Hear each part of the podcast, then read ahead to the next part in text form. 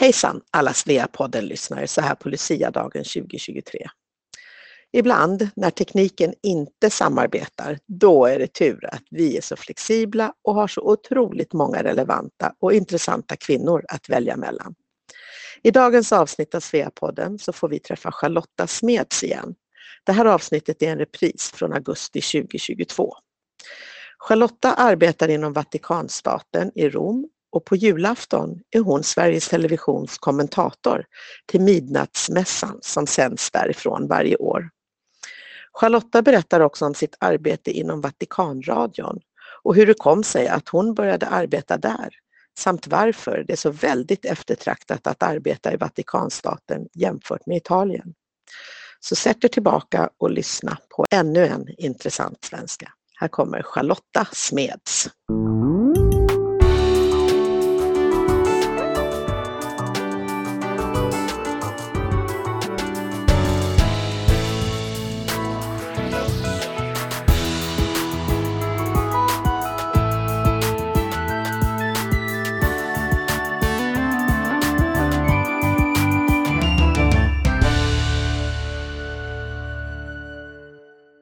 Jag heter Charlotta Smeds och jag bor i Rom och arbetar på Vatikanradion i Vatikanstaten. Hej Lotta och välkommen till Sveapodden. Tack så mycket. För de lyssnare vi har som bor i Sverige så känner de kanske igen din röst från SVTs sändning av Midnattsmässan, för den kommenterar du sedan några år tillbaka, eller hur? Precis, jag tog över efter en man, Kaj Engelhardt, som hade gjort under väldigt många årtionden. Men eh, när han lämnade så sa de varför inte använda den svenska röst som vi har i Vatikanen. Och så tyckte de även att det var bra att, att det var en kvinna som kommenterade som eh, motvikt till den manliga dominans i mässan. Jag läste någonstans att det finns som små kommentatorsbås där uppe i Peterskyrkan, stämmer det? Precis, fantastiskt. Man sitter inte inne i själva Peterskyrkan, men man sitter precis som ovanför påven går ut när man ser honom på Peterskyrkans fasad eh, när han håller sina budskap i påsk och, och jul. Där uppe sitter vi ungefär. Vi sitter i små bås och vi har själva sändningen på en skärm framför oss så att jag kan kommentera precis det som man ser på tv i Sverige. Hur kom det sig att du hamnade i Italien från första början? Ja, jag var utbytesstudent på 80-talet, 1987, 88 och då sökte jag först Frankrike, sen Spanien och tredje plats Italien. Så att min längtan till Italien kanske inte var jättestor från början. Men eh, de hittade en familj till mig i Italien och i en jätteliten by på södra Sardinien. Så när jag var 17 år gammal så hamnade jag i en by på Sardinien. Så när jag väl hamnade i Rom några år senare så hade jag redan varit med om det svåraste om man säger som en ung svensk tonåring.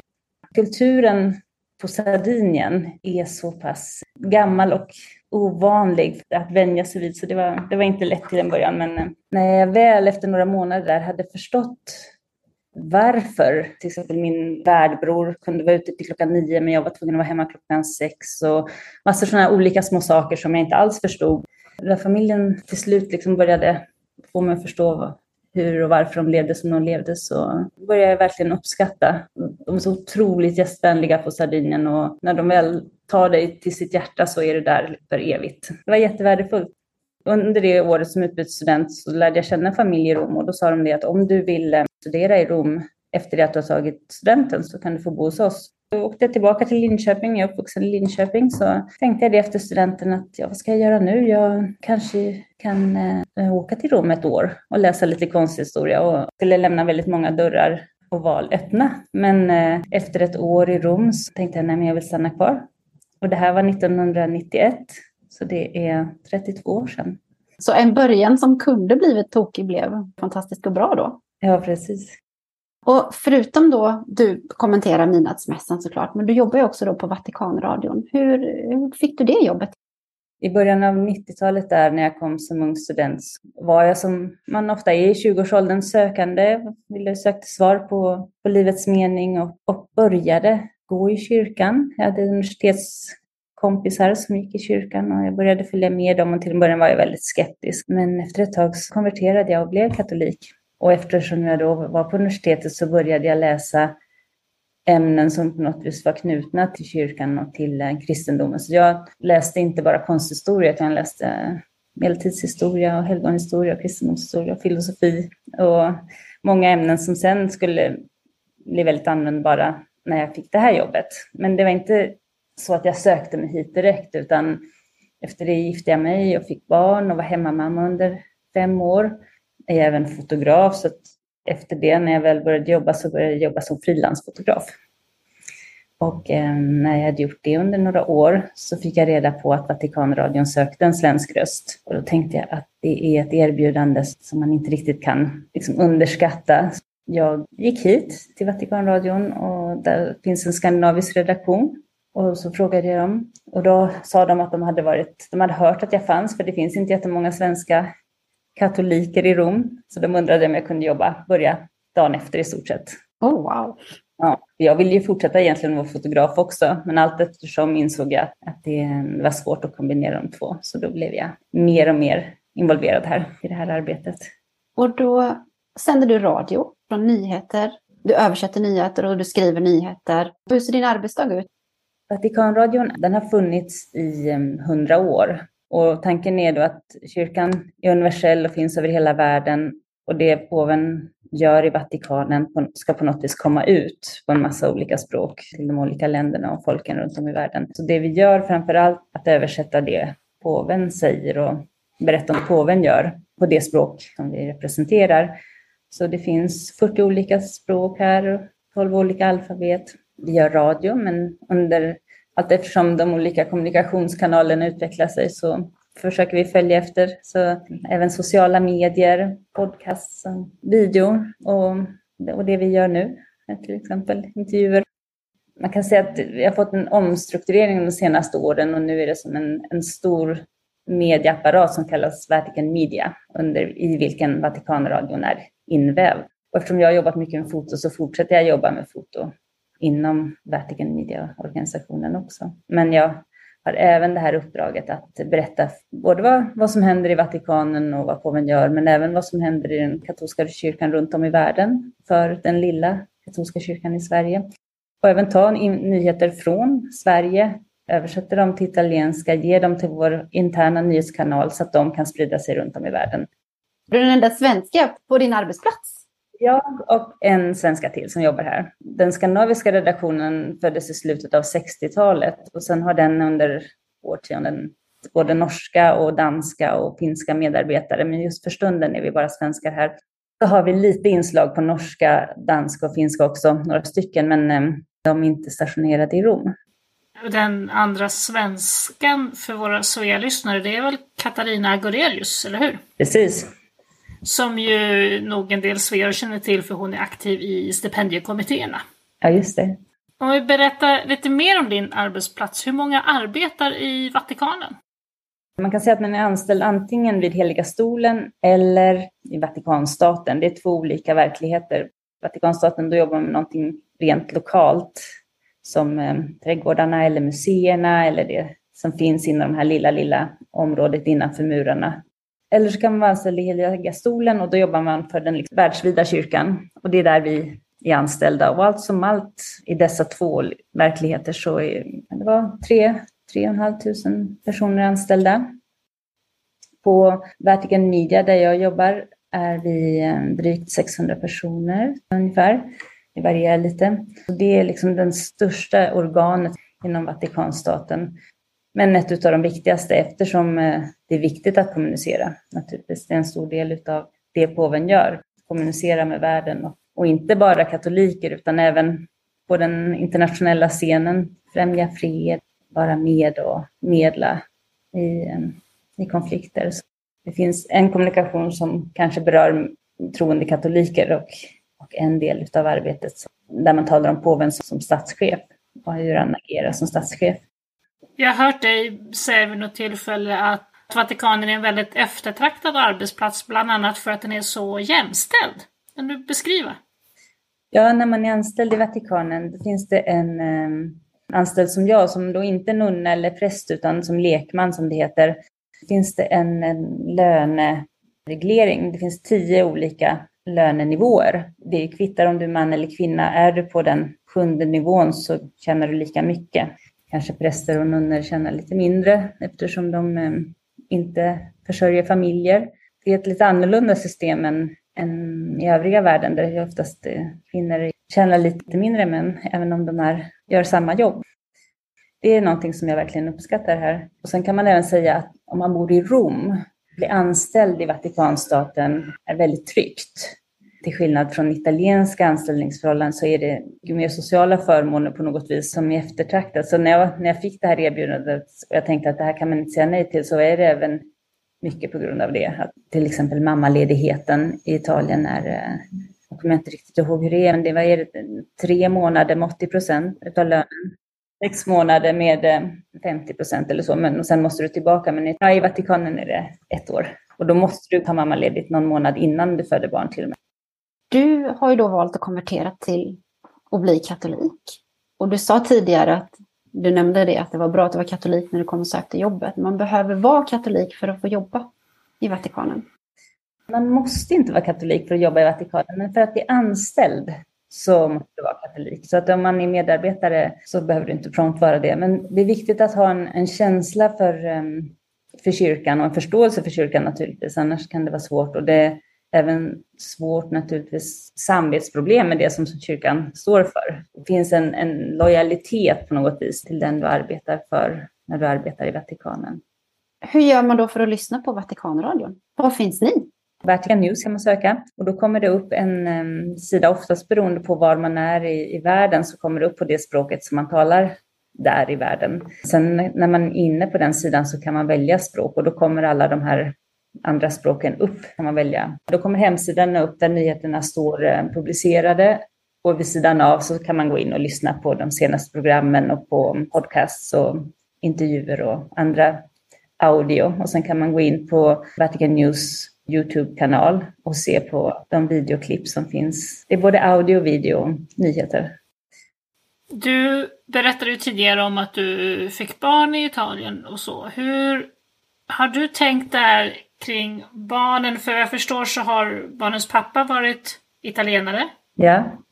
Hur har du tänkt där med skolor och svenska språket och hela den biten? Det är ju någonting som många som lyssnar på det här är just svenskor som bor ute i världen och som kanske just är i den situationen med en flerspråkig familj och så ska man få till det här med språk. Ja. Hur har du tänkt kring det? Tillsammans med ett språk så kommer ju en hel kultur, så för mig var det alltid viktigt att, att barnen lärde sig svenska.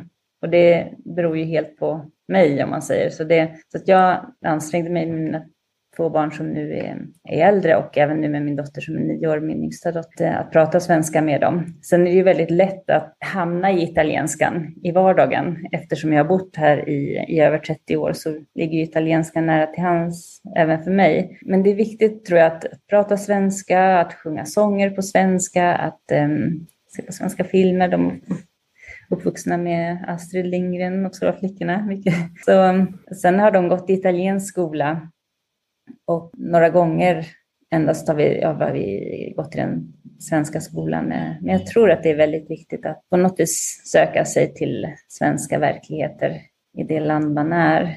Att ha varit med i Lucia-tågen har varit jätte, jättevärdefullt och, och sen åka hem till Sverige på somrarna har vi kunnat göra. Och det, det hjälper ju också. På något vis så blir de barnen naturligtvis väldigt präglade av det land de växer upp i. Men det heter ju ändå modersmål, så det kommer ju från, i mitt fall från, från mamman. De har verkligen genom språket anammat den svenska kulturen också. Har du uppfattningen att de uppfattar sig som liksom just både svenska och italienska? Att det är starkt hos dem, bägge delarna? Ja, och nu bor båda mina äldre döttrar i Sverige. En av dem är på väg tillbaka för att studera här, men min äldsta dotter som är 25, hon eh, jobbar på en förskola i Sverige sedan fem år. Hon kanske till och med blir kvar i Sverige. Vem vet?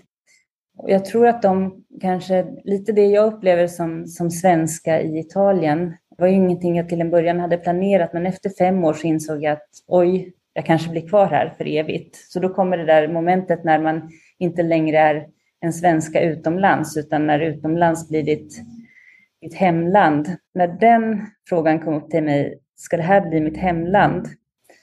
då upplevde jag det väldigt viktigt att istället för att se det som att det fanns en massa svårigheter med att inte vara italienare, så tänkte jag att jag måste vända på perspektivet och se det som att det finns en massa möjligheter med att inte vara italienare. Så det perspektivet som jag har på Italien har inte italienarna på sitt eget land. Och man kan vända det till något gott. Samtidigt kan jag uppleva att jag inte har ehm, rötter vare sig i Italien eller i Sverige längre, vilket kan ibland ge en känsla av en viss rotlöshet, att jag inte är riktigt hemma någonstans eller att inget land förstår mig helt och hållet. Men då kan man även vända på den känslan av, av främlingskap till att det här kanske egentligen är någonting som passar mig. Ja, för du lämnade ju Sverige som ganska ung. Just det, jag har levt 20 år i Sverige och 30 år i Italien. Så då upplever jag väldigt, väldigt starkt värdet av att träffa andra svenskor i Italien som på något vis har gjort exakt samma val som jag och är gifta med italienska män och har barn som är också tvåspråkiga. Och, för där finns det en förståelse för var vi kommer ifrån och den verklighet vi lever i, i och svårigheterna med att vara gift med en italienare. Tröskeln för att hitta gemenskap i ett sånt läge är ju ganska låg, kan man säga. Eller hur? Ganska snabbt, ja. det går fort, ja. och det var Linköping som du sa att du kom ifrån, visst var det så? Jag kommer från Linköping, ja. ja. Är det dit du brukar åka när du åker hem till Sverige eller har du andra smultronställen i Sverige du gärna besöker? Alltså i stort sett hela familjen flyttade till um, Stockholm.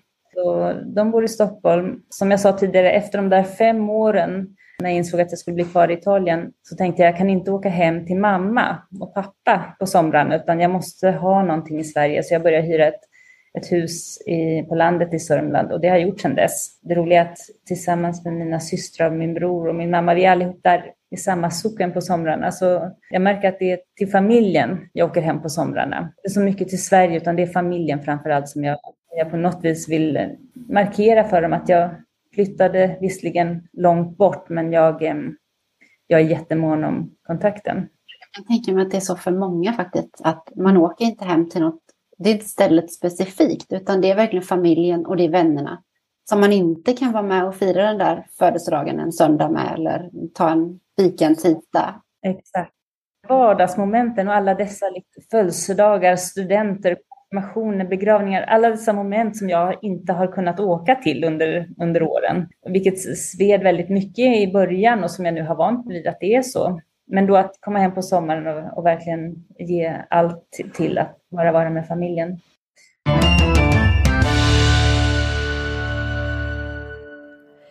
Visste du att Svea finns hemma i Sverige? Vi har fyra avdelningar i Sverige som hjälper dig att hitta hem igen. Har man bott utomlands länge så har samhället hunnit förändrats och kanske har vänkretsen glesnat lite. Det är inte alltid så lätt att flytta tillbaka hem. Det kan bli en omvänd kulturkrock som man kanske inte riktigt räknat med. Man kan också behöva lite råd i en del praktiska frågor och rutiner som ser annorlunda ut nu efter många år utomlands. Och då finns Svea Göteborg, Svea Stockholm, Svea Örestad inom västra Skåne och Svea Malmö att vända sig till. Liksom alla andra Svea-avdelningar i världen så står de för gemenskap, stöd och roliga aktiviteter av alla slag. Alla svensktalande kvinnor som bott utomlands är varmt välkomna att gå med i någon av Sveas hemvändaravdelningar i Sverige. Du är så välkommen att kontakta någon av de här avdelningarna. Mer info eh, finns på svea.org under fliken Hitta Svea eller på Facebook och Instagram där Svea Sverige också finns.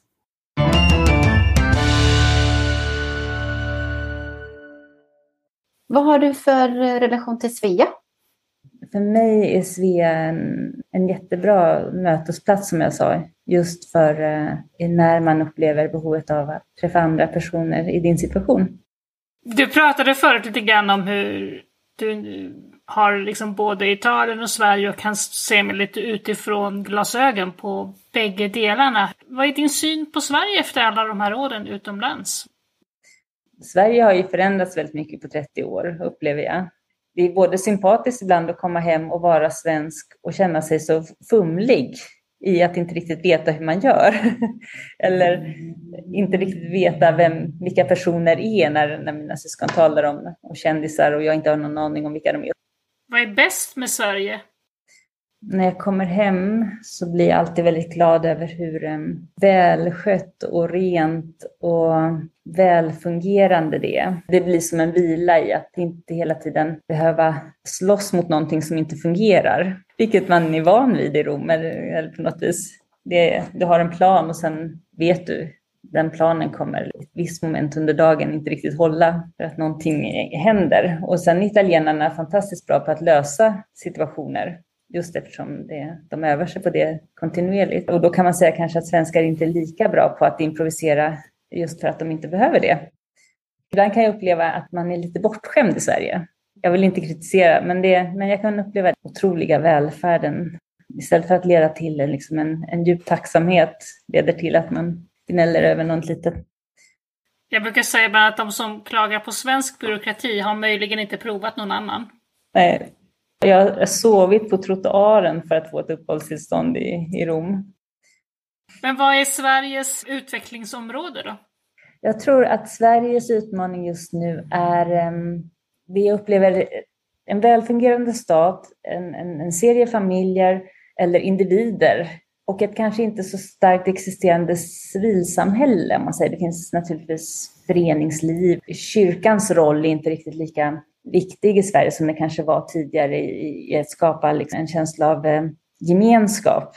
Och det där upplever jag i Italien, det ger en jättestor trygghet just den här att det finns ett nätverk runt omkring dig som inte bara är du ensam eller du med din närmaste familj utan du med den utbredda familjen eller du med församlingen eller det finns personer att, att luta sig mot när det händer saker i livet på ett sätt som inte är hemtjänsten. I Sverige så köper du tjänster utav staten. I Italien om, om en familjemedlem blir sjuk så är det familjen som agerar, delar upp sig för att hjälpa personen i fråga, att skjutsa, att hämta, vara där. Och det är helt naturligt, de ifrågasätter inte ens om de ska det, utan de finns där för personen under, det kan vara månader. Det är i alla fall min upplevelse de här åren. Sen kanske den håller på att krackelera lite i Italien också, men det finns ett mer utbrett skyddsnät omkring dig, upplever jag. Så he hela den här känslan av gemenskap och community, är det det som du uppfattar som Italiens starkaste sida? Jag skulle säga att det är en av Italiens starka sidor. Det är det. Och att man är på något vis van vid det. Jag ser Italien, det har alltid varit en plats där man, dit man har kommit på något vis. Inte bara turister utan århundraden av pilgrimer som har kommit till Rom. Och, så italienarna är väldigt vana vid att ta emot folk. Och de har lärt sig att man tar emot pilgrimer, man tar emot gäster med öppna armar. Och den generositeten eh, finns med den italienska folksjälen. Jag kommer ihåg när jag kom i början och folk hjälpte mig till höger och vänster och jag fick bo här och där. Och, du vet, de där första åren som student när man är kontinuerligt behov av någonstans att bo, så eh, frågade jag alltid vad kan jag gengälda tjänsten? Betala tillbaka till mig? Utan en dag kommer det vara någon som kommer till dig och behöver hjälp och då hjälper du den personen. De gör saker och sen eh, förväntar de sig inte att få någonting igen genast. Det är ju fantastiskt. Pay it forward. Pay it forward, precis. Det kan jag uppleva ibland i trafiken. Jag vet men det är så kan vara lite stressade över att åh, köra i Italien, de är ju så hetsiga och jag kör så fort. Och det är ju sant.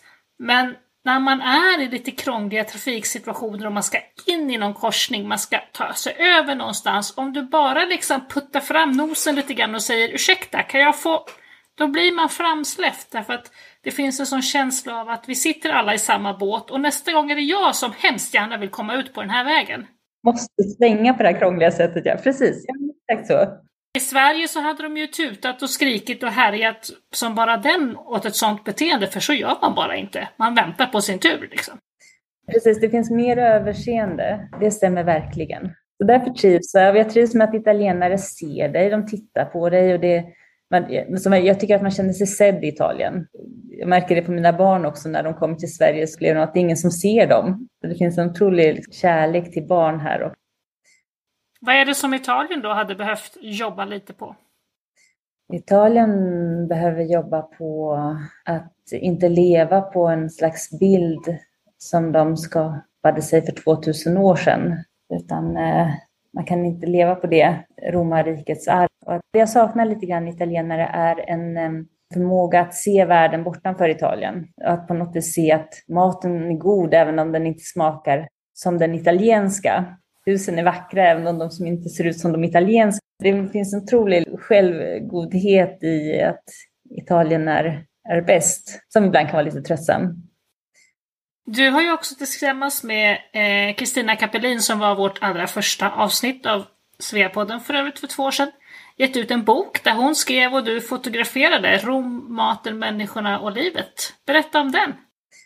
Vi fick det här uppdraget av eh, en man eller ett par i Skåne som sa det att vi vill att ni, att ni ska göra en bok och förmedla det ni har lärt er om den här staden som många bara kommer och besöker i några dagar och som man kanske inte riktigt hinner se när man besöker Rom lite kort, som ni beskriver när ni talar om Rom. Så då tänkte vi att ja, men så trevligt. Vi, vi trodde väl aldrig riktigt att det skulle bli en bok, men det vi gjorde var att vi träffades och, och drack kaffe och sen gick vi en promenad.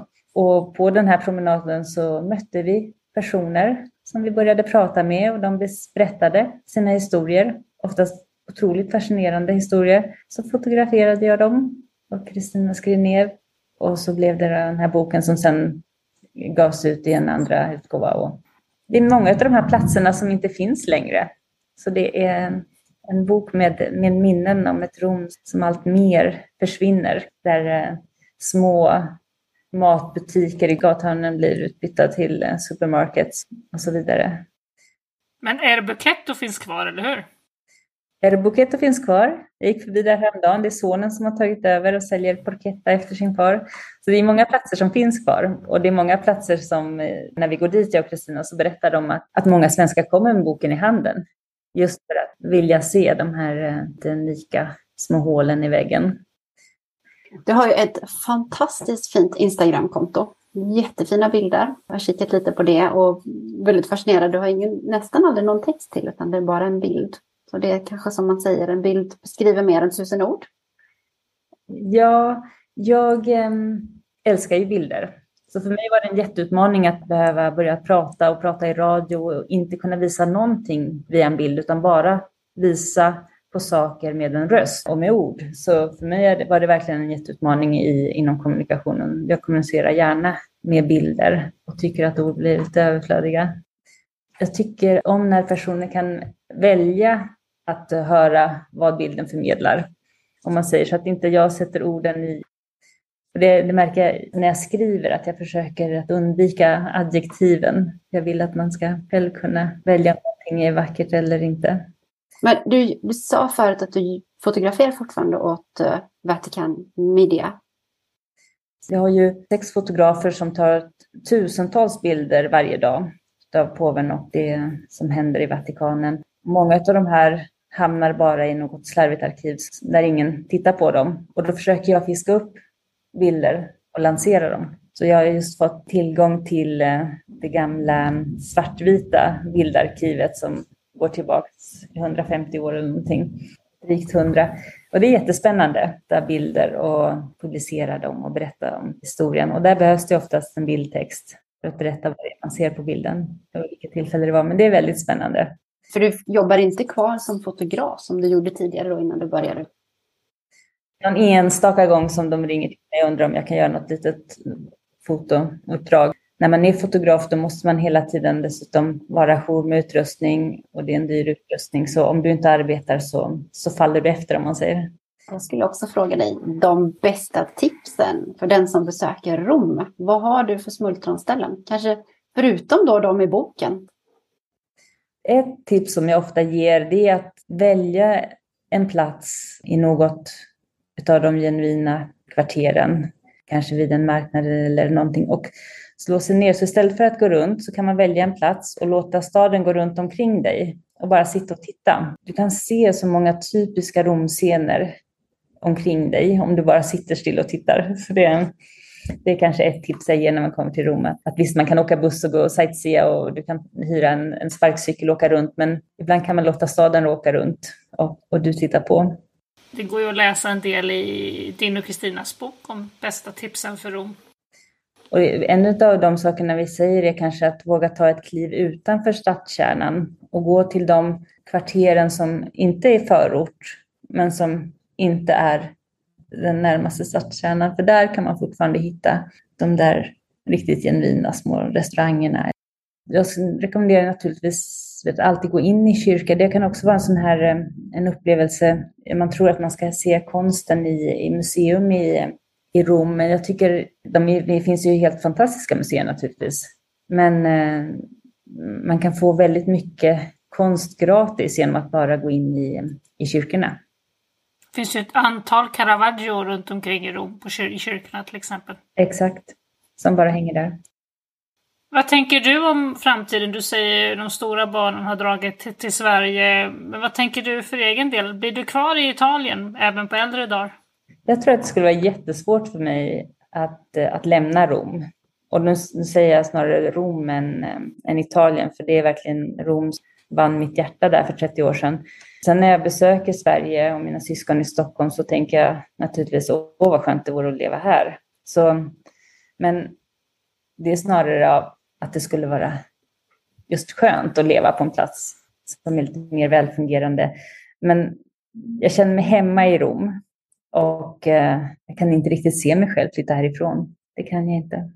Då Lotta vill vi tacka dig så jättemycket för att du ville vara med i Sveapodden. Det har varit eh, oerhört intressant att få höra om Rom och om ditt eh, arbete. Tack, det var jätteroligt att vara med. Tack så jättemycket Lotta.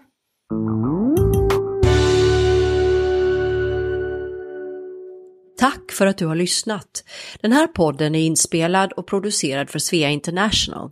Musiken är skriven för Svea av Fredrik Åkerblom. Alla vi som på olika sätt är involverade i produktionen gör detta som en del i vårt frivilliga engagemang för Svea. Sveapodden finns på de allra flesta ställen där du hittar poddar. iTunes, Google Podcasts, Spotify, Acast etc. Om du saknar något poddställe så skicka ett mejl till sveapodden gmail.com. Mer information om Svea hittar du på vår webbplats svea.org och i sociala medier så finns vi på Facebook, Instagram och LinkedIn och där hittar du oss som Svea International.